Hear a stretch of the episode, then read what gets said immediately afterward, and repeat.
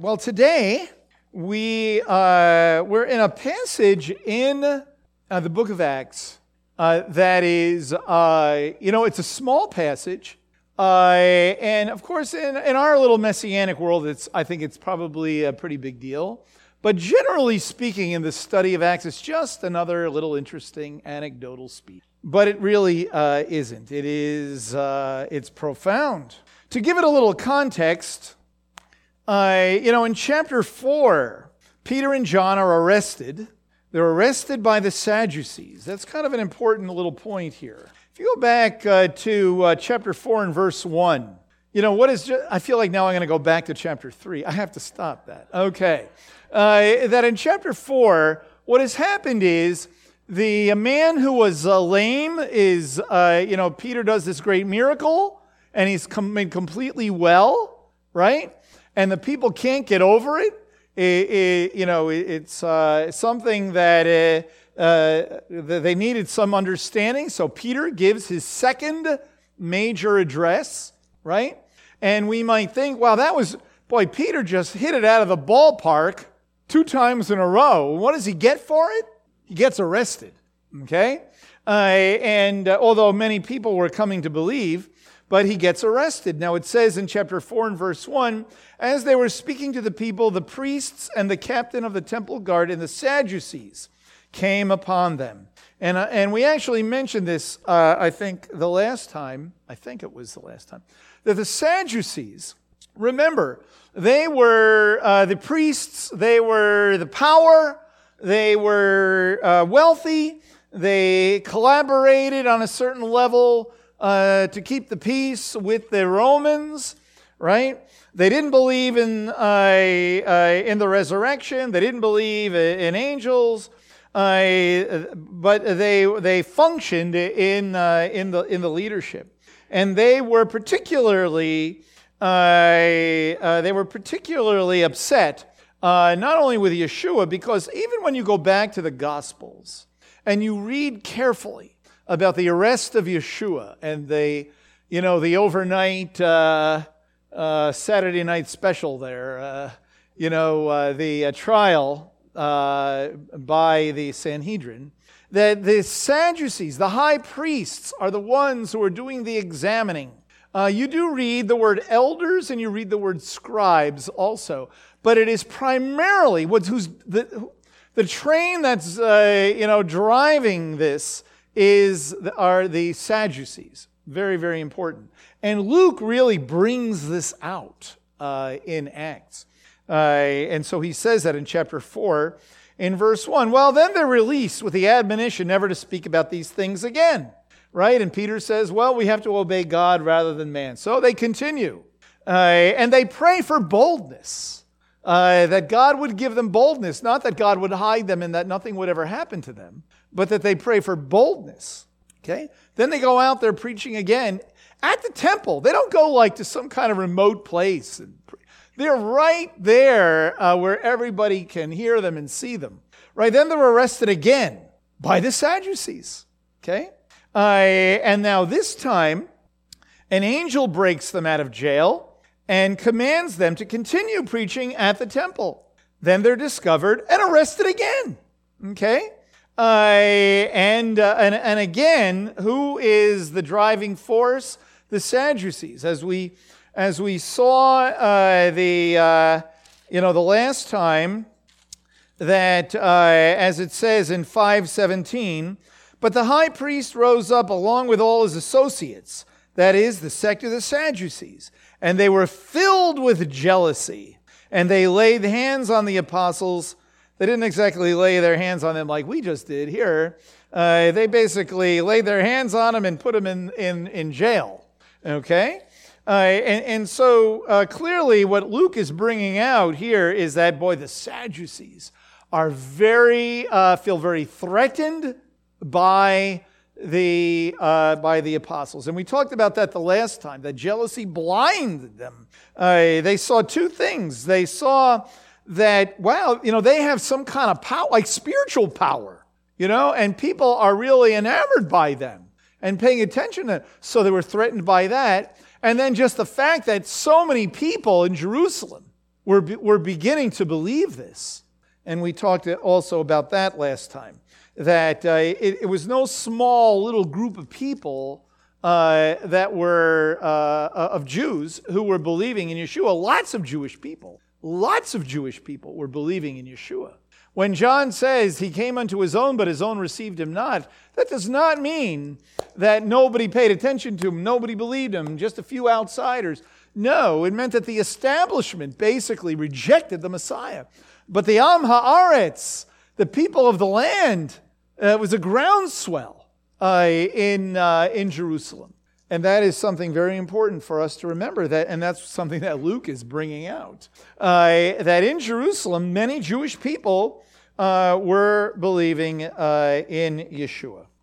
So now, uh, this third time when they're arrested and they're brought in, uh, the uh, you know Peter gives again an explanation, gives a little speech in in in chapter in chapter five, and again he talks about the same things. He says.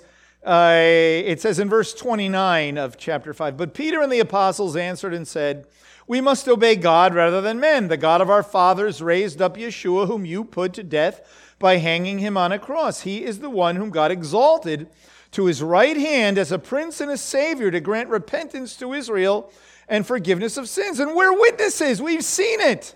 We're witnesses of these things. And so, and, and so is the Holy Spirit, whom God has given to those who obey him. So this uh, incensed the, uh, uh, uh the leaders, especially the, uh, the Sadducees. And I need to repeat it again because you hardly ever hear this. When Peter keeps saying, the one that you uh, condemned or the one that you delivered up, the one you had put to death, he is not pointing his finger at them to say, you know, you uh, uh, in a condemning way. That's not his point. His point here is not condemning them. His point is to say to them, he's still alive. The one who you you know who I'm talking about. He's always pointing to Yeshua. Always pointing to Yeshua. Not just, hey, how could you, hey, what's wrong with us? Or uh, why are you arresting us again? This is unfair. This is not right. Uh, you know, Where's my attorney? Right? anyway, but uh, uh, they, they just keep pointing to Yeshua, who is still alive. He makes this point over and over and over again. The one who you know, you, you know, you sent him to his death, but he's still alive, right? Uh, and then uh, he says, not only is he still alive, but he's at the right hand uh, uh, of God. And of course, that's a reminder of Psalm 110, which is very well known, which he already quoted in uh, an earlier speech. And then he says he's a prince, like the, you know, the prince of peace. He's a savior. Uh, uh, and he grants repentance to Israel and forgiveness of sins. These are things that only God can do. And, and you know, that's, uh, I'm sure what they were thinking. He says, and we are witnesses. You know, and this, there's a throwback to chapter one. You are my witnesses, which is a, a throwback to Isaiah chapter 43. You are my witnesses. And so they are fulfilling the calling of Israel to be a witness of the reality of, of God. And, he, and so they do so uh, in their understanding of, of Yeshua. And then, and so is the Ruach HaKodesh, whom God has given to those who obey him. Now they, they, they, they're beside themselves. Okay, they're, they're blinded not only by jealousy, but they're blinded by hatred. And now they want to kill him. They just want to kill him. Okay? And that's what it says. And so when they heard this in verse 33, they were cut to the quick and were intending to slay them. Now, this uh, certainly uh, was not protocol.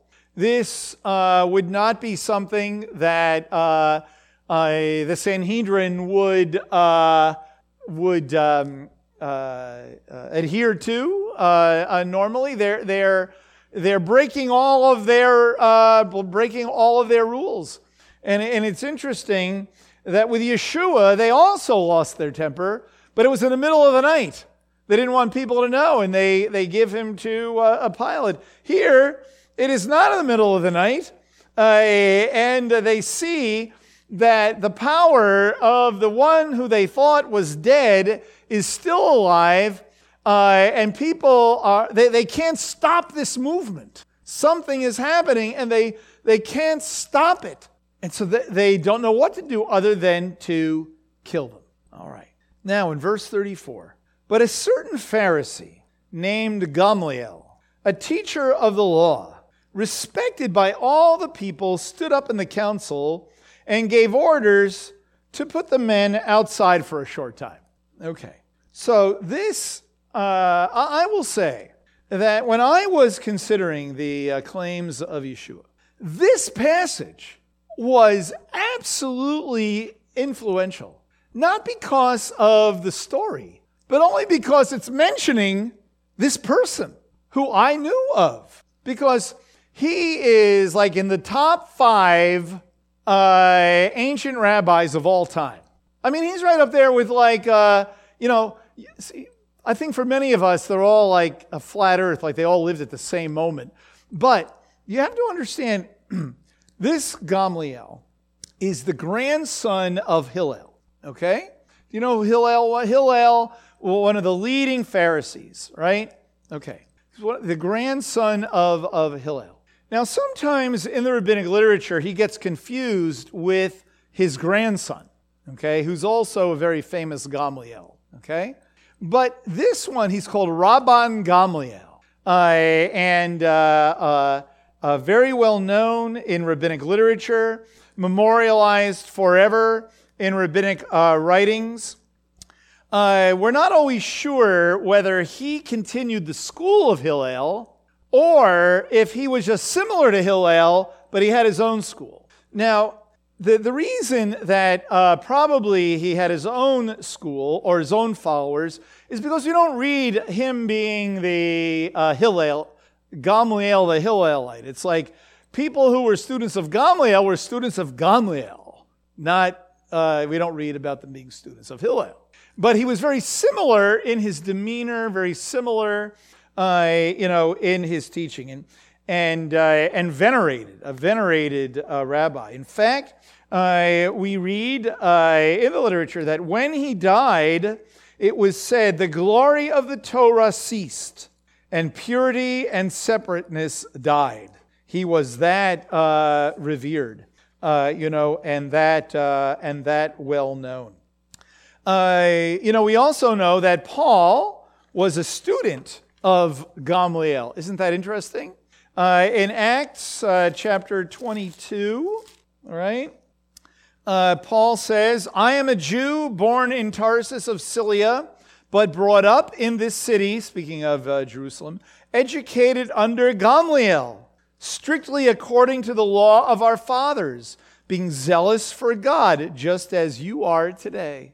Now, it's interesting. There's a man, and some of you uh, may recognize his name. His name is David Flusser. David Flusser was uh, a, um, a Jewish New Testament scholar of, uh, of another generation. Uh, and uh, he contended that uh, Paul, he, that he held to a, you know, a very high moral, a very high moral standard, a very high ethical standard. Now, what he says is is that he got that not from Yeshua, but from Gamliel, his teacher. Isn't that interesting? Uh, not that, you know, do, do with that what you, what you wish. The, of course, we know, uh, you know, he got it from Yeshua. He was a, everything was about Yeshua. But what's fascinating is, is that when you uh, have an opportunity to study uh, Hillel, because see, much more is written about his writings, uh, Hillel's writings than God. We read a lot of opinions of Gamliel, but but this is Gamaliel the elder who lived in the first century and not the one who lived, you know, uh, later on. Uh, so we don't read as much of his writings as we do about Hillel. And what's interesting is, is that uh, uh there doesn't seem to be, to this Jewish New Testament scholar, a big difference uh, between Gamaliel and Yeshua and Hillel. That they kind of, you know, that, that their teachings were all very, very similar. Uh, and that is very important for us in understanding Yeshua. That uh, the way Yeshua, Yeshua did not teach a new ethic or a new morality. He, he didn't. He didn't come to uh, start a new uh, belief system. Uh, no, uh, this was part of the Jewish world. And while Yeshua's teaching was unique, especially because he, he taught by his own authority, he taught by his own authority. That is what was amazing, that he didn't teach in the name of another rabbi. But a lot of what he taught, if uh, you know, you look at uh, portions of, of the rabbinic literature, you'll see very similar uh, kinds of ethical and moral uh, uh, uh, teachings. And so it is just very interesting here that Gamliel stands up. This one who is venerated in the Jewish world, this one uh, whom uh, Paul was a student of, uh, he gets up and he, he saves the life of uh, Peter and John. Okay? Uh, and, and, uh, and so it's very interesting. Now, when I read this, I had a question. And there is no perfect answer to this question, but I'll be quite honest with you. Sometimes, you know, when, when any of us read, read a text like this, a question might come up as if we were in a Bible study. And I always hear like people's voices in Bible studies, like, you know, or my own. And I think that if I have this question, I'll bet other people must have this question, right? And so here's the question that I had about this. This is not that long after the resurrection of Yeshua, after the death and resurrection of Yeshua, right? It's a couple of months later, right? So here's the question When the Sanhedrin met and delivered up Yeshua to uh, Pilate. Where was Gamliel then? Isn't that an interesting question? I thought so. So, of course, very rarely does I, I couldn't find anything of anybody actually bringing it up. Uh, you know, I, uh, except except in a kind of a tangential kind of a kind of way. But this is uh, what I would suggest about that that just like here with the apostles, when the trial of Yeshua happened, the, the people driving this train were the Sadducees, were the priests, and the high priest. And we read that even in the arrest of Yeshua, right? Uh, and um, um, we read about other people, one in particular, another Pharisee who was uh, on the uh, Sanhedrin, who was quite interested in, in Yeshua, and that was Nicodemus. And we read, you know, in the Gospel of uh, John, the third chapter, that uh, Nicodemus goes so far uh, as to say this Rabbi, we know that you have come from God as a teacher, for no one can do these signs that you do unless God is with him. So here is a Pharisee here is a, a, someone who has the courage, even though it's at night, uh, to come and speak to Yeshua. So what it tells us is, is that when uh, this uh, trial of Yeshua was taking place, you had, you had dissenters. But the point of the trial there is that Yeshua gets delivered up. We don't read about the individual voices we don't read the trial documents. We don't read the trial transcript, you know, uh, about what took place. But clearly there were dissenters. Now, Nicodemus, he was, I'm going to, I will suggest, someone that embraced Yeshua uh, uh, to a certain uh, degree. There was Joseph, remember Joseph of Arimathea as well. The thing about Gamliel is, Gamliel is like this really famous sage of Israel. Now, I would not uh, suggest that because he says these words, he's embracing Yeshua. I think that he probably uh, found the apostles to be kind of a uh, distraction or a, you know, uh, or problematic. But one thing about, if you've ever read rabbinic literature, if you've ever read the Mishnah or the Talmud, due process is a huge, is huge due process. Okay?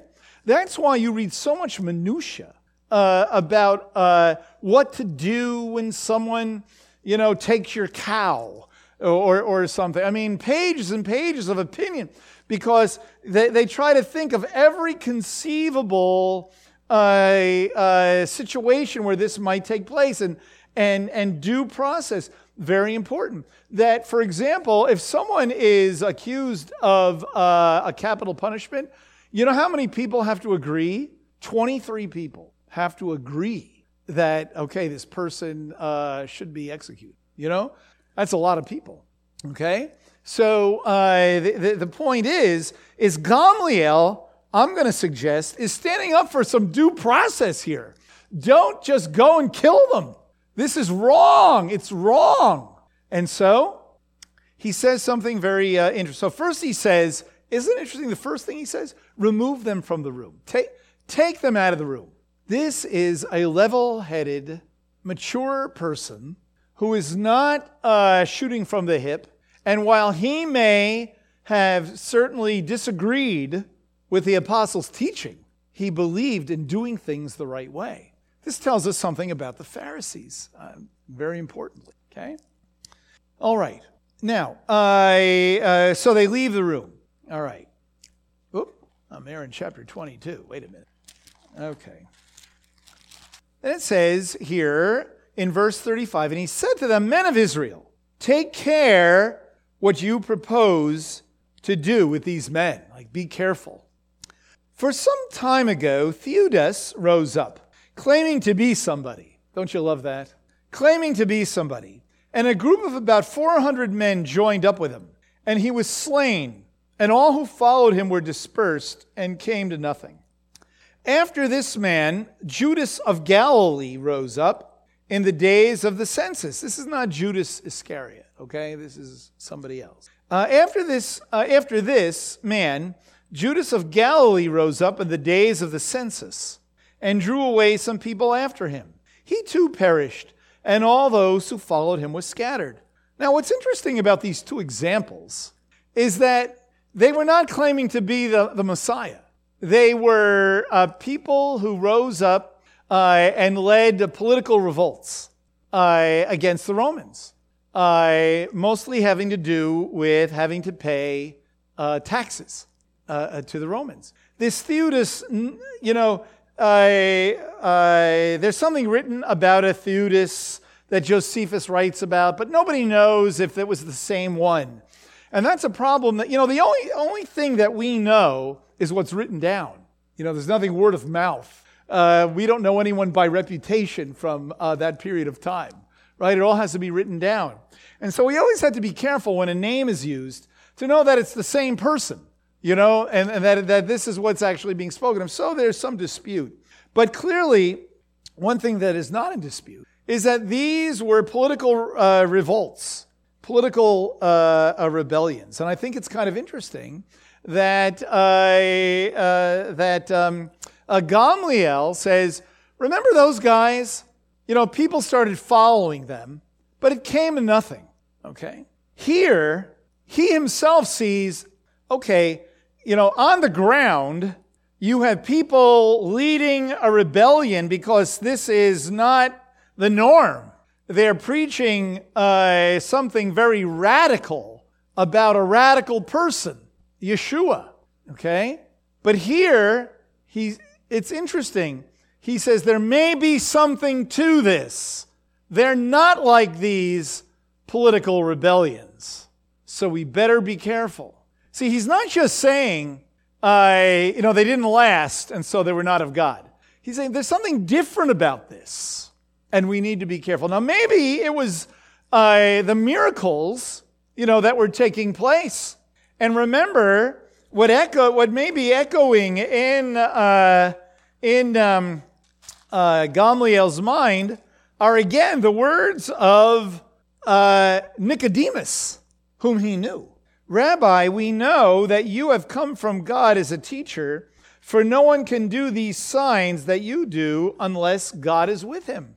So there was something unique about uh, uh, uh, about Yeshua and therefore about the apostles. Now, it could be that they miraculously had just gotten out of prison, out of the jail. It could be the healing of the, the man who was born lame that they all knew. It could be the pouring out of the Ruach. It could be all of it, the signs and wonders that were taking place.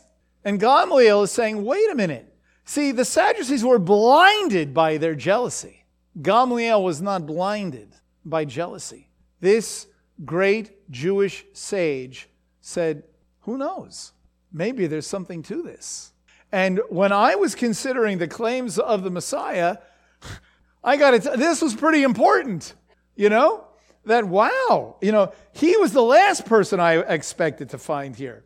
Now, I didn't expect to find Abraham, Isaac, and Jacob, but, you know, they're, they're, they're Bible people, they're, they're Torah people.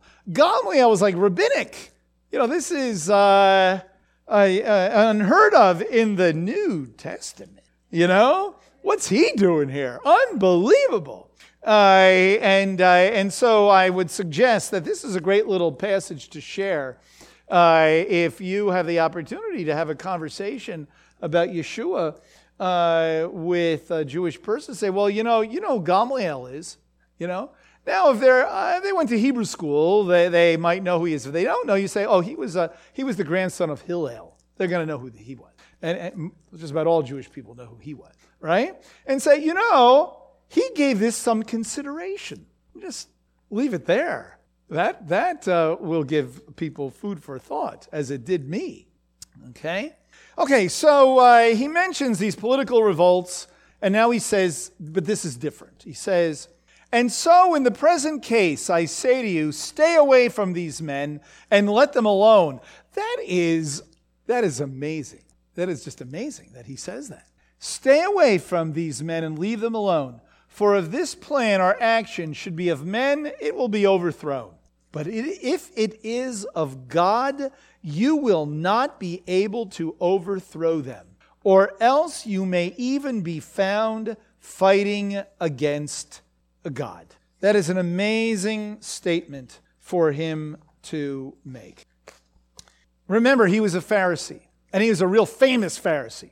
He was like top of the line Pharisee. Okay? So the next time anybody tells you, oh, those Pharisees and all the bad things they did, turn to this passage. Here's Exhibit A, Pharisee. Okay? Yes, Yeshua, uh, Yeshua did indeed uh, say, oh, you know, woe unto you, scribes and Pharisees, because he was the he was closest to them uh, you know, and, uh, and pointing out all of their uh, legalistic tendencies. But he doesn't speak to the Essenes, and he's not speaking to the Zealots, and he's not speaking to the Sadducees. He's talking to the Pharisees. These are the people he was hanging out with. These are the people Yeshua was hanging out with. Okay? All right. Uh, now, even among, by the way, even among the Pharisees, you had seven or eight different branches. It gets kind of complicated. So you may be familiar, there were two very famous branches, right? The Hillelites and the Shammaites among the Pharisees. Among the Pharisees, you had people like Hillel who were gentler, uh, you know, who uh, was not legalistic, uh, understood the hearts of people, that kind of thing. And then you had this other person, this other rabbi, his name was Shammai, who was very legalistic, very tough, very hard, right? Uh, and, uh, and so it's very important to understand that Gamaliel, Hillel, Yeshua, kind of out of the same egg when it comes to being a teacher of Israel. All right, Yeshua was different because he's the Lord, he's the Messiah, but still coming out of that same place, right? And so he says to them, you know, you want to, so to speak, you want to be on the right side of history on this one, right? Uh, that if they are of God, you know, we better be careful. So he's not sure, right? So it says, you better let them go. So this is really quite a testimony.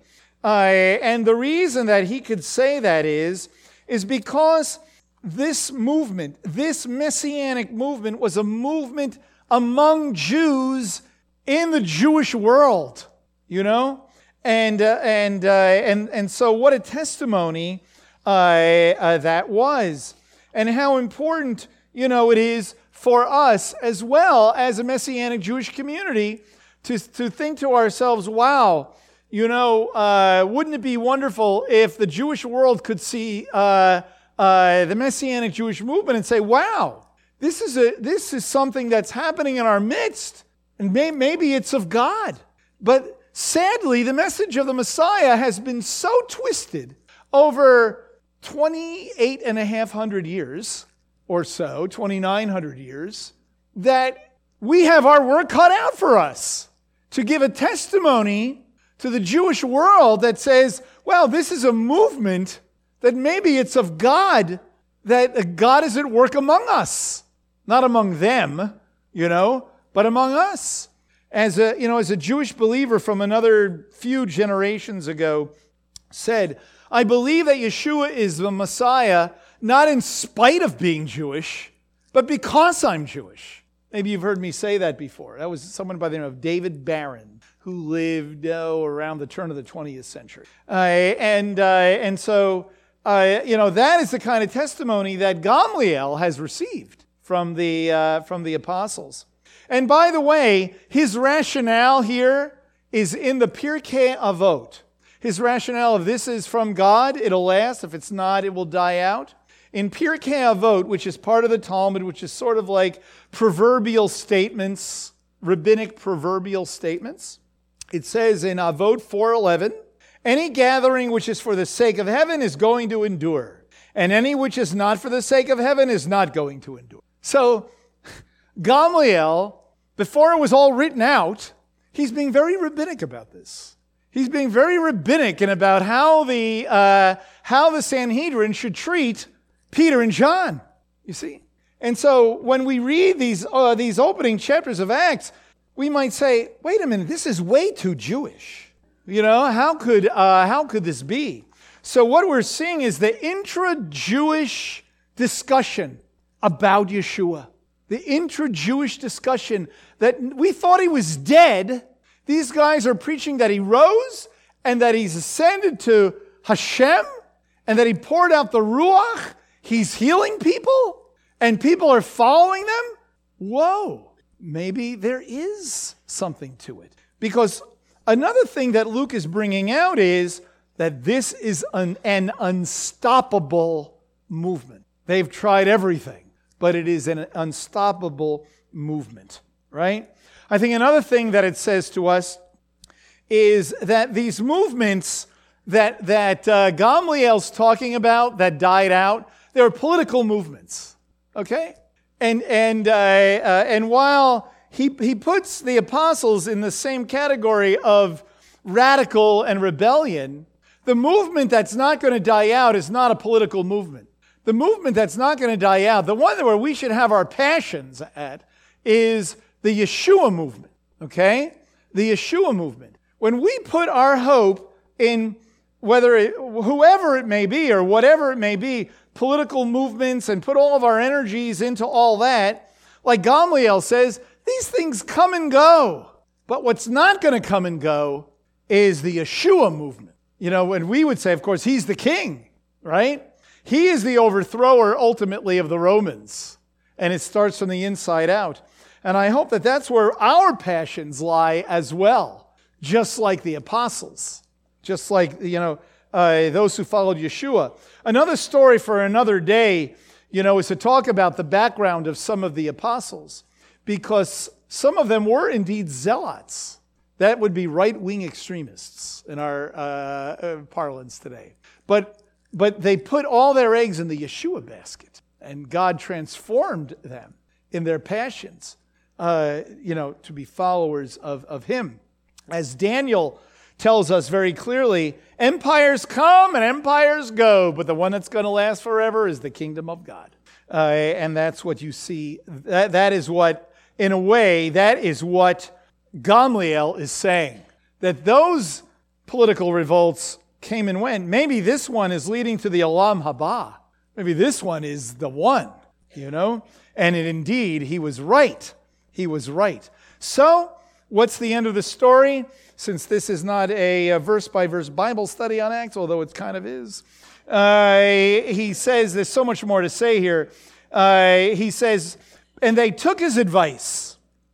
That in and of itself is really interesting. That the Sanhedrin, that the Sadducees took his advice. It tells you how much, uh, how much capital Gamliel had how uh, tells you how uh, powerful his word was, even though he was not a Sadducee, even though he was not a priest. Okay? So they took his advice, and after calling the apostles in, they flogged them. They flogged them. That's another really interesting thing that uh, it was probably 39, just like Paul got. That's also, by the way, you know, uh, in, the, in, in the Talmud, this is what you do with people that are sinners and like apostates, not considered non Jews. If they were considered non Jews, they would have just like gotten rid of them, like kicked them out. But as Jews, they received the flogging was according to law, so to speak. Okay, this was, in other words, we're not going to kill them. Okay, we're going to whip them because that's what we do with Jewish people who break the law. I mean, that's reducing it, you know, under certain circumstances. Okay? Uh, and, uh, and, and order them to speak no more in the name of Yeshua. And then they release them. So they went on their way from the presence of the council, afraid of what was going to happen to them, and they spoke no more about this man. No, that's not what it says, right? So they went on their way from the presence of the council, rejoicing. They had just been whipped, okay? Just remember that. They'd just been whipped, okay? But they were alive. So they went on their way from the presence of the council, rejoicing that they had been considered worthy to suffer shame for his name. They had been considered worthy to suffer shame for his name. Wow, you know, in that world, if you by being whipped and shamed, that was that was a horrific thing to have happen to you. You know, shame and honor were really what made people's lives uh, be worth living or not. Shame and honor. So here, they're publicly shamed. Do they go away saying, Oh, Lord, heal, my, heal us? You know, we've been shamed for your sake. And no, they're like rejoicing. We have been counted worthy to suffer like Yeshua, to enter into, as Paul called it later on, the fellowship of his sufferings. You know? Uh, and so they're rejoicing that they, that they, they are so focused on Yeshua and that he is the answer to everything that everything is worth it if they can get his name out there and tell the story of the Messiah. That is how focused they were on Yeshua. They didn't have time for other things. They didn't have time for other movements, other concepts, other ideas. They were sold out for Yeshua, and that's what Luke is telling us. Wow, this was the kind of tenacity, the kind of faith, the kind of trust. And think about Peter before all this, running away and denying him. But no more, because now the Ruach had been poured out, right? And so uh, may we have that kind of trust, that kind of faith, that kind of determination, that kind of motivation, that kind of passion for Messiah. And every day in the temple and from house to house, they kept right on teaching and preaching Yeshua as the Messiah. They were not deterred. This was, this was not going to stop them. Nothing uh, was going to stop them. And God bore fruit by their boldness, by their courage. As a result of their courage, we have this confrontation with Gamaliel, who is forced, as a leader of Israel, who is forced to be confronted with this claim. And isn't it amazing that this venerated teacher of Israel says, not only do we need to give them due process, but there may be something to it. Well, here we are, all these centuries later. Yes, Gamaliel, there is indeed something to it. Yes, we're talking about you today, about this moment, in this context, about saying this, and we're still here because that hope is still true and is still there. This movement is the one that works. This movement is the one that changes lives. This movement is the one that we need to embrace to live an abundant life today and have hope for tomorrow. It is in this movement that we have indeed a living hope. Not Judas of Galilee, not Theudas, not any other political um, movement of Israel or anywhere else.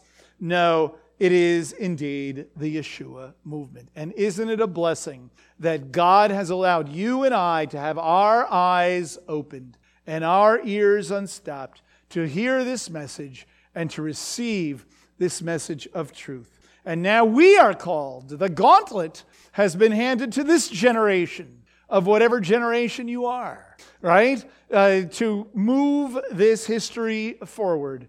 And may we be emboldened by what we read here, that it brings, uh, that it brings our own people to a confrontation with the truth. That, hey, we might give some kind of testimony where our people say, hey, maybe there's something to this thing. Let's pray. Lord uh, God, thank you, God, for this great testimony of Gamliel. Who, who would have thunk it, as we say? Lord, thank you, God, uh, that the apostles did not run away from controversy. They did not run away from uh, persecution. They did not run away from people not liking them. But they stayed right there in the temple environs, right there in the temple, and kept preaching away. And what they communicated on every level, right or wrong, believe it or not believe it, this is something happening inside of the Jewish world. And it caused even the great Gamliel to be confronted with it. Lord, may we have that kind of testimony in the Jewish community. Lord, may we have that kind of message. May we be able to articulate it uh, the way Peter did. Uh, may we be able to demonstrate it the way the apostles did and receive whatever comes. But know that just as you bore fruit and thousands were believing, Lord, may you do that in our midst today. And I pray for every single one of us here today, Lord, that if we are maybe considering the claims of Messiah, follow the words of great Rabban Gamliel, that maybe indeed there's something to this. Let us not fight against the work of God. We pray in Messiah's name.